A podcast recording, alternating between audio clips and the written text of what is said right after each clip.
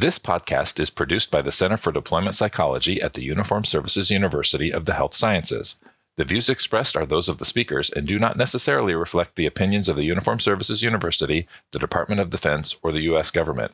In addition, references to any specific companies, products, processes, or services does not necessarily constitute or imply endorsement by the Uniformed Services University, the Department of Defense, or the U.S. government. Welcome to CDP's podcast, Practical for Your Practice, where we give you actionable intel to support what you do. One colleague to another. I'm Jenna Ermold, Assistant Director of Training and Education, and joined by podcast co conspirator Dr. Kevin Holloway, Director hey. of Training and Education. Hey, Kevin. How are you? And today we are delighted to welcome Dr. Kelly Chrestman, who is by far one of CDP's top PE mavens uh, extraordinaire. 20 plus years in the field of working with prolonged exposure. Kelly is a fantastic instructor and also one of our PE consultants. So, Kelly, welcome to Practical for Your Practice. We're so glad you're here. Thanks for inviting me. It's fun to be here.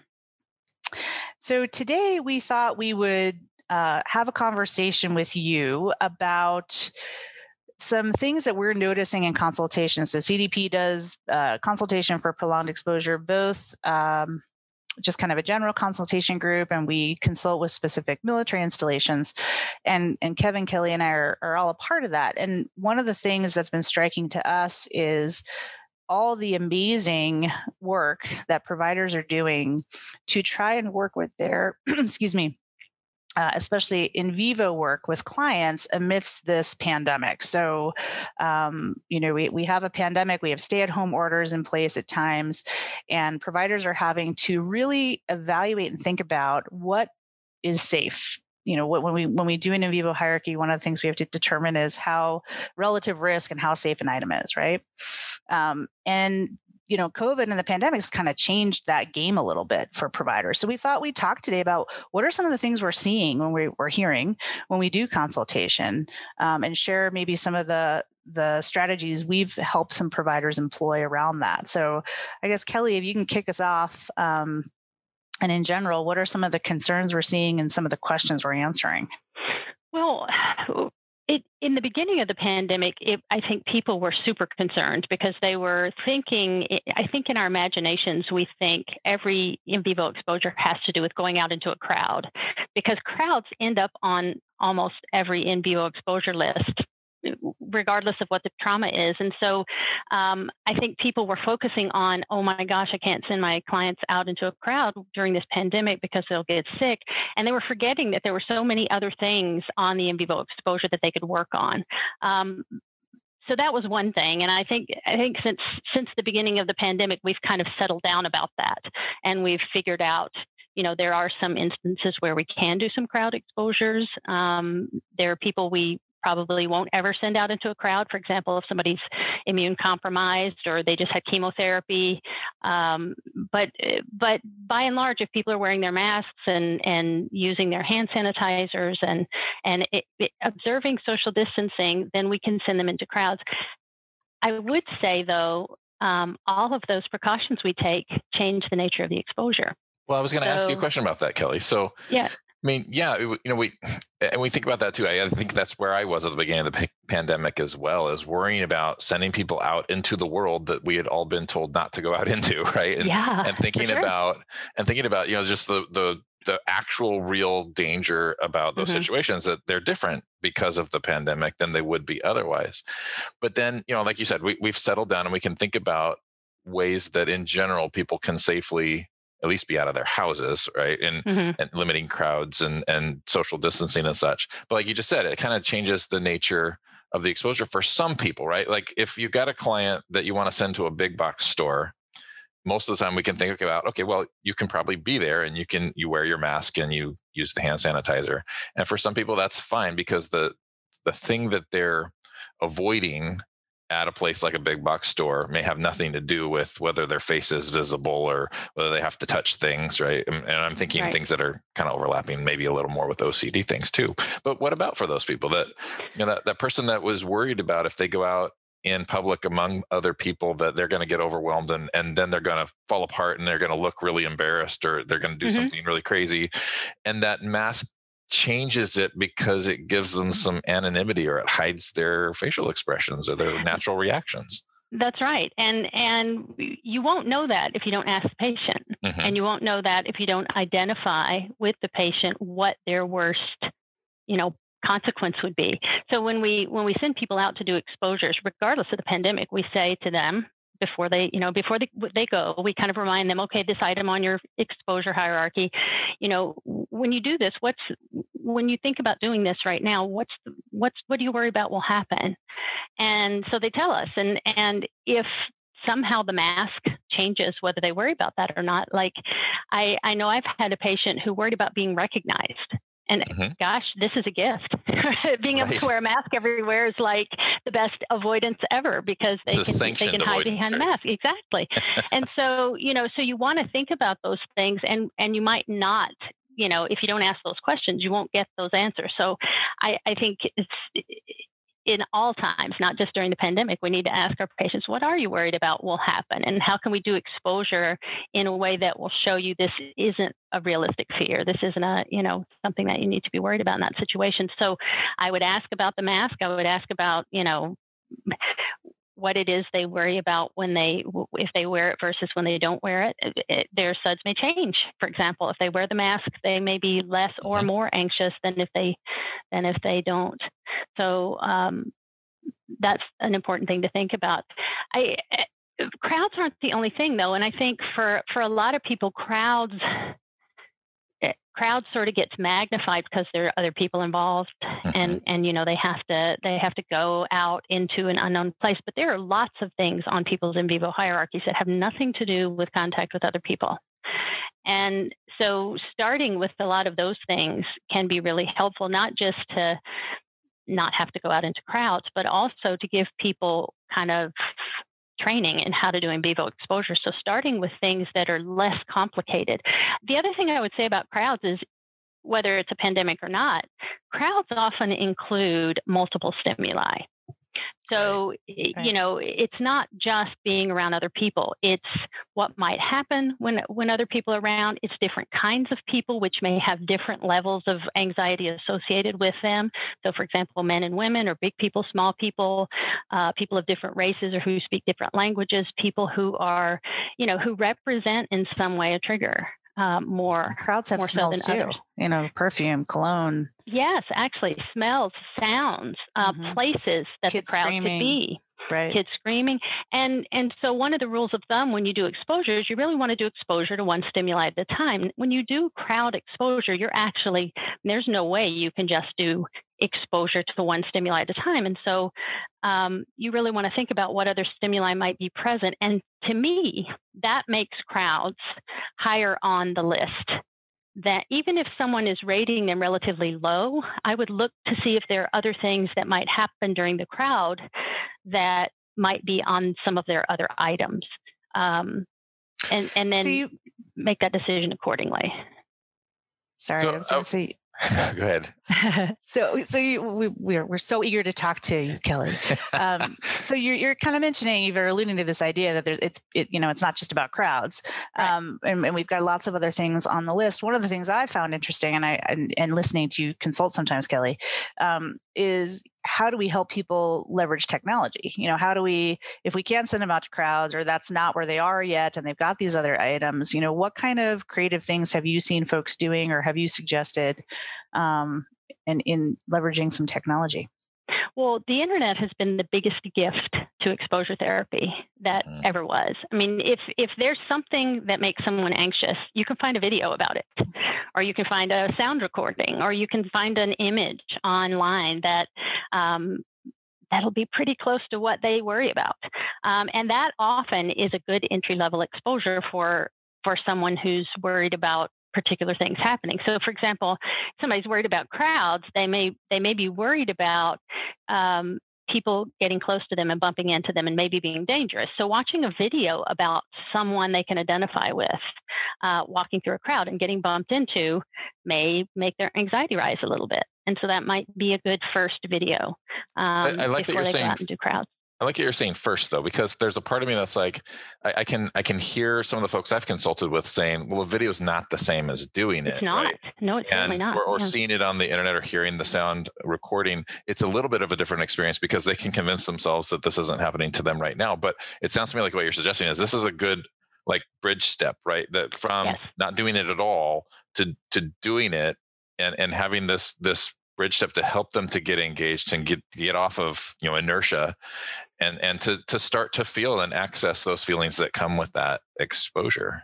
You know some i just got a consultation uh, from someone uh, yesterday who had sent someone out to do driving exposure. So they were driving um, and and they had been in a motor vehicle accident, so this was a big exposure for them. And mm-hmm. the the therapist had started them out doing doing driving, and it was a suds of a 70, and the person threw up because they got so anxious, um, and they hadn't had that symptom in the past. Mm. So they hadn't eh, eh, throwing up hadn't been part of their that is part of some people's anxiety, but it wasn't for this client that she habitually would throw up when she was anxious. But she um, she threw up um, and so the, the therapist wanted to stop PE and do a bunch of relaxation training and, and calming exercises. And so we talked about that. And, and you know that I told them not to do that, right? I was going to say, did the but, police show up at the door at that point? so, so, you know, for them, I mean, the, the most obvious piece of consultation, helpful advice I could have I could have given that situation is let's not start at a 70. Um, and so, you know, sending someone out to drive in a situation, I mean, driving is like crowds, right? Especially if it's a motor vehicle accident. How many different stimuli make you worry about accidents if you've mm-hmm. had a motor vehicle accident? I mean, even if you've had a little fender bender and you get back into the car again, I mean, there are all kinds of things you now watch differently and you do differently and more carefully as you sort of get used to driving again after an accident. And so, um, eh, so we we st- we want to start lower. And and so the therapist was reluctant to have the patient sit in their car and and you know drive around the block in their neighborhood because that didn't get them really uncomfortable but it did make their anxiety rise. And and it was you know it was something at about a 40 and and that's where i would have wanted them to start. And so i want to say about you know about the about those untoward reactions that happen in in um, exposure, throwing up, for example, or having a panic attack would be another one. I mean, we want to avoid stuff like that. We, we don't want our patients to experience anxiety that's so overwhelming that they have a panic attack or throw up. Now, if they do, it's not the end of the world and we can we can help them with that but what we run the risk of doing when we allow that to happen when we assign things that are too high and we send people out um, and, and they have that kind of reaction is we also set up a new association with the stimuli, which right. is now it's associated with throwing up, yeah. which is really uncomfortable. So especially in your car. Yeah, yeah they were leather seats. So, so now the person not only is worried about having an accident, but they also are worried about throwing up. So that now they have two things associated with driving that they get triggered and worry mm. about. And so you can see how that would even become potentially a phobia you know and mm-hmm. that that specific one sounds like a great one too where you've got technology you've got screeching tires yes, you've got yes. Mm-hmm. you know you know driving simulated driving all sorts of op- options there so. Absolutely. I don't know if you all can remember the the the blog that we put out in the beginning of the pandemic when we looked at our good old training tools that we have and we have in our in our training packet we have four examples of in vivo exposure um, items that might be paired with a particular type of trauma, not because everyone is is avoiding these things if you have that trauma, but because it's just helpful for new therapists to have a place to start to see what kinds of items might go on a hierarchy. So, for you know eh, motor vehicle accidents, we have you know wearing a seatbelt or not wearing a seatbelt or checking you know checking traffic or you know avoiding certain roads, things like that. And so you can ask your client about it. So we went back just as an exercise to see at, when the pandemic began which of these items could actually be done regardless of the pandemic, and, and more than half of them were were unchanged. I mean, there yeah. were things like you know watching a video about this, or or smell a smell, or a sound, or um, you know different things that that the pandemic wouldn't have changed at all.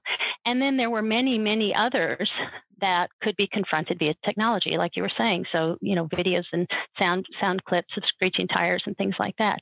So, um, it wasn't that the pandemic limited the people greatly in what they could do, but it it sort of challenged their creativity to figure out how to do things differently if if they were in that situation. Flex new muscles. Yeah, flex new muscle. Which outside of the pandemic is still a good muscle to flex. I mean, it's a it's a good skill to develop anyway, is to think about creativity and how do we do these differently. We what, yeah. So one question I, I had for you, and and and this really speaks to what you were just talking about, that there are a number of things that you know we might commonly hear or that might commonly appear on a hierarchy that are unchanged we have some that require a little bit of adjustment and there may be some that we just don't do because mm-hmm. of the pandemic or because of whatever the circumstances are that those things are truly dangerous you know whereas in uh, other circumstances they wouldn't be. But i guess that you know and it speaks to too earlier you said that there are some things we can start with things that are going to be lower on the list or that we can simplify and focus on one stimuli at a time and you know maybe we we can put off some of those others.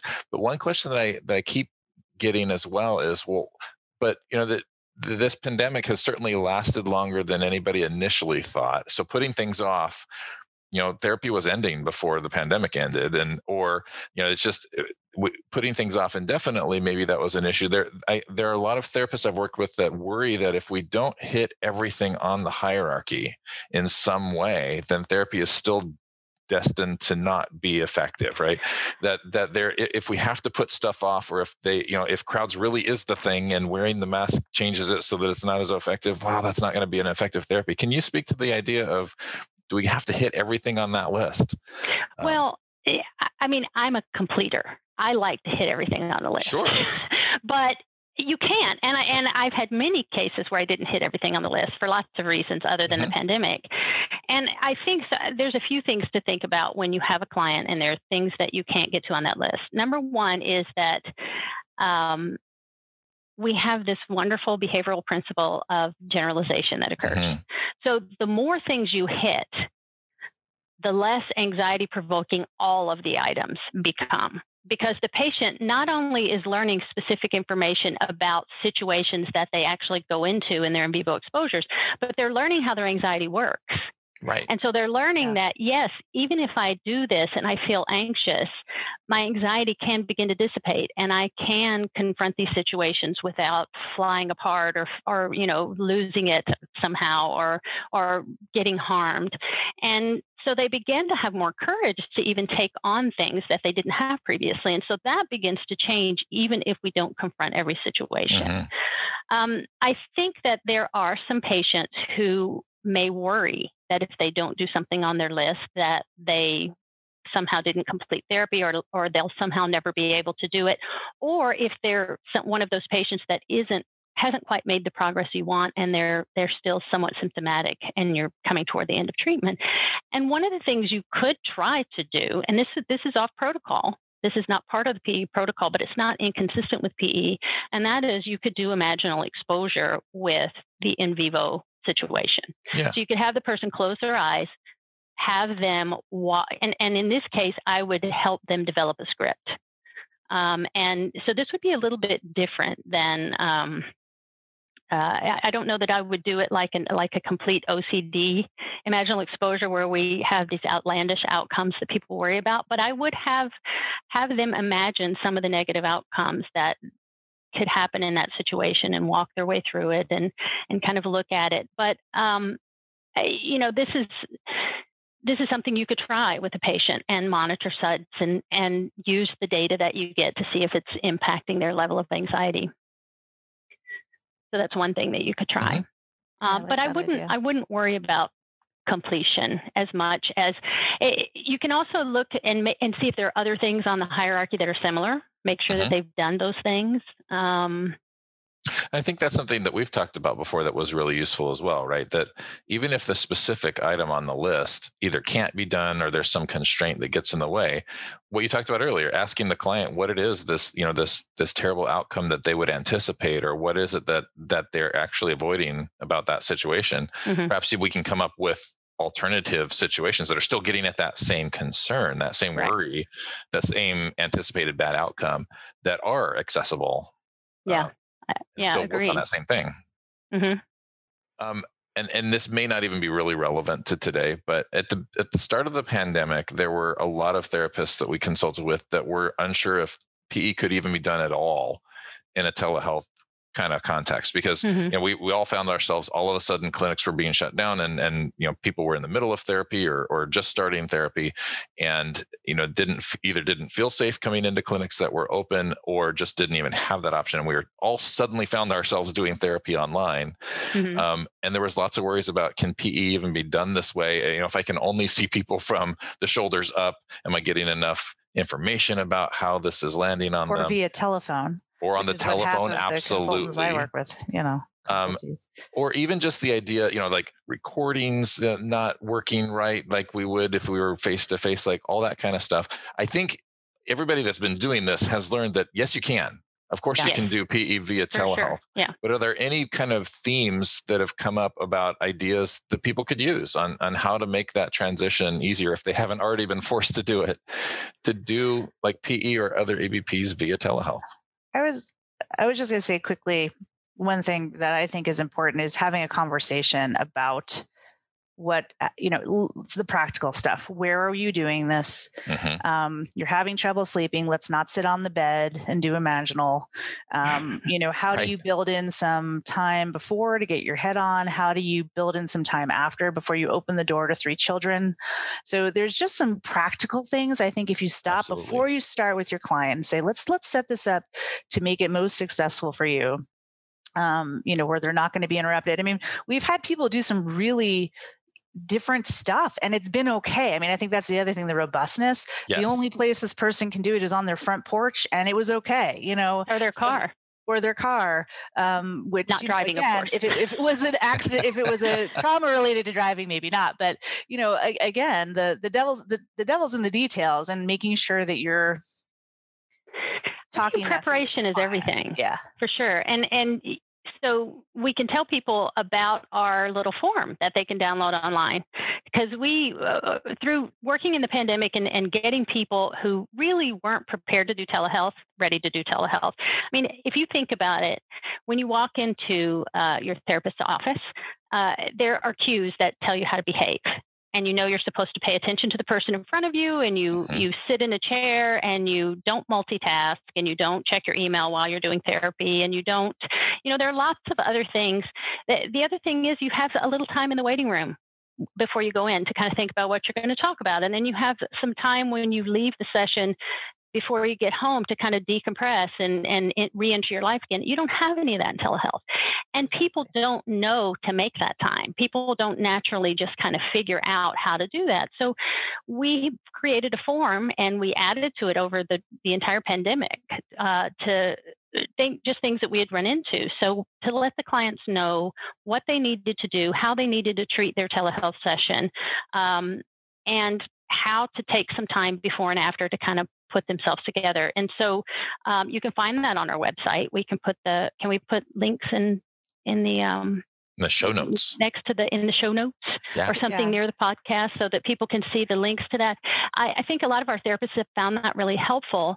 Um, and having it in a form helps you a not forget what to tell the client, but it also gives the client um, a sense of the formality of therapy mm-hmm. that you know we've i mean we've had some crazy stories we've had people uh, consult with us and tell us that they were doing uh, they, they could hear a noise in the background they asked their client what it was they were going through the drive through at a fast food restaurant right you know we've had had people you know you can kind of tell they're clicking to another app on their on their computer while they're talking to you checking their email i mean you wouldn't do that in the office. You wouldn't even have access to that in the office. And so people really have in these days gotten used to you know if they have their computer open they're multitasking they're having all kinds of things going and you become part of that environment i think it's worthwhile telling the client that we don't do that in therapy and helping them understand that this is really precious time mm-hmm. and it needs to be really focused on the goals at hand and and it helps them do that when they have a little bit of preparation I, I I appreciate that a lot because I think we don't it, it becomes so second nature to us when we're meeting face to face that we don't think about that necessarily when we're making that transition, but it becomes a really important piece for for seeing anybody.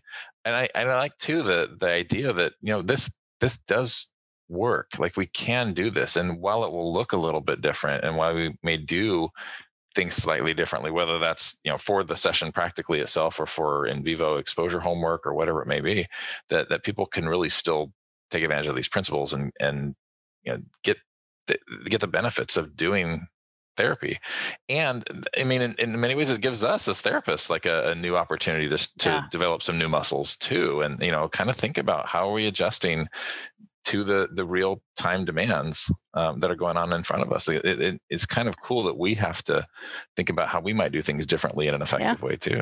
I like. I that. think all of us have tried to relay that message to the folks we consult with. Like, let's not see this as a problem. Let's see it as an opportunity to you know really do it, some of it's uncharted territory for sure yeah and you know we're we're we're, we're going to get a lot of information out of this but i think the uh seeing it as an opportunity and what's the alternative right like if we mm-hmm. don't do this yeah. what's the alternative so we you know it can work um i think work. all of us want to reinforce for all you out there um, consultation can be key you know don't don't struggle alone uh, don't try to muddle through this yeah uh, so hopefully you've got colleagues you can consult with and certainly um, you know we have we have great consultation here that, that all of us are really passionate about so uh, we will definitely put some links in the in the show notes but i do want to thank you so much kelly for taking the time to chat with us today uh, if you had one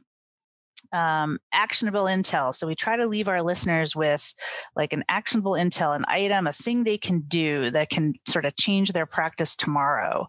What what would be one thing a, a provider could do, um, or our, our, our listeners could do to help move them forward with this?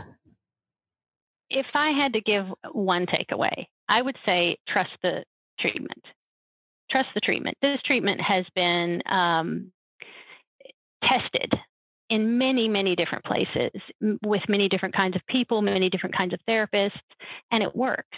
And it works over telehealth. We have lots of data to show that. And so I would say trust the treatment, and I would say use the tools to, that that you have. And we have lots of tools for you on our website to help you make adaptations when you need to but the treatment is a robust treatment. It can stand up to the pandemic. Mm-hmm. Um, and we have seen people do some great work over telehealth who were not prepared to do phenomenal that. work. Phenomenal work. And we have seen people um, actually benefit from telehealth in unexpected ways because right.